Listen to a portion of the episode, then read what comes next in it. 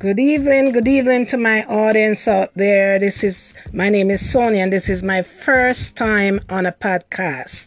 How I heard about Anchor, I've listened to a podcast, and at the end, um, they shared this information, and so I decided to share um, my my topic on podcast this afternoon. Um, I'm so delighted to share this topic because it's it's something that people don't normally hear about or talk about, and with peers, it's it's not so familiar with a lot of people out there.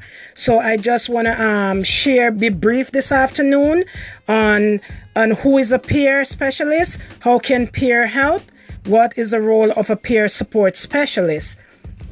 I just want to say that I, I recently graduated from Howie the Harp as a certified New York peer specialist. So um, I have a certificate in it. So I want to answer the, the three questions.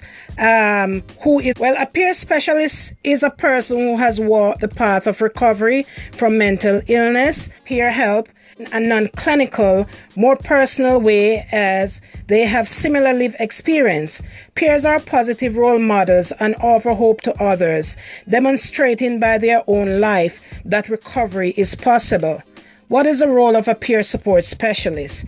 Well, the role of a peer support specialist, they strive to empower individuals to achieve their hopes, dreams, goals, and connect them with their their own personal um, recovery journey.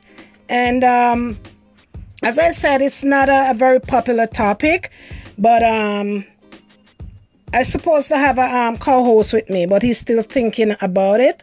However, um, this is just a brief introduction on the topic, such as dealing with